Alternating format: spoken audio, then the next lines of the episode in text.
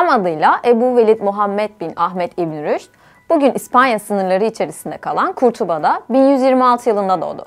Avrupa'da Averios ismiyle bilindi. Yunan filozofların eserlerini okudu, anladı ve bunları yorumladı. 12. yüzyıl bilim ve düşünce dünyasına yeniden kazandırdı. Aristo'nun eserlerini Arapçaya çevirdi. Bu sayede Batı Aristo ile ilgilenmeye başladı ve onun mirasına sahip çıktı. İbn Rüşd'ün Aristo üzerine çalışması neredeyse 30 yılını aldı.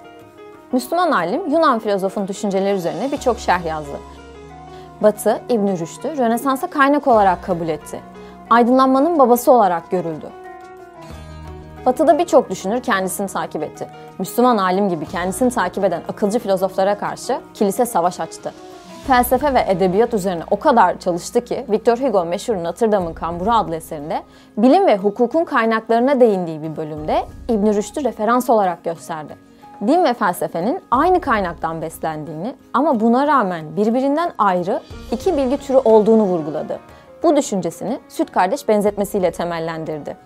Felsefenin temel konusunun varlık olduğunu söyledi. Kişinin hem felsefe hem de din sayesinde hakikate ulaşabileceğini söyledi.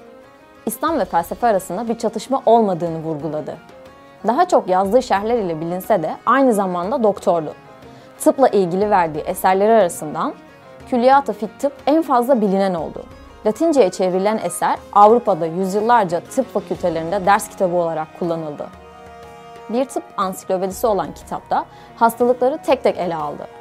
Müslüman alim eserinde bir insanın iki kez çiçek hastalığına yakalanamayacağını söyledi ve sebeplerini açıkladı.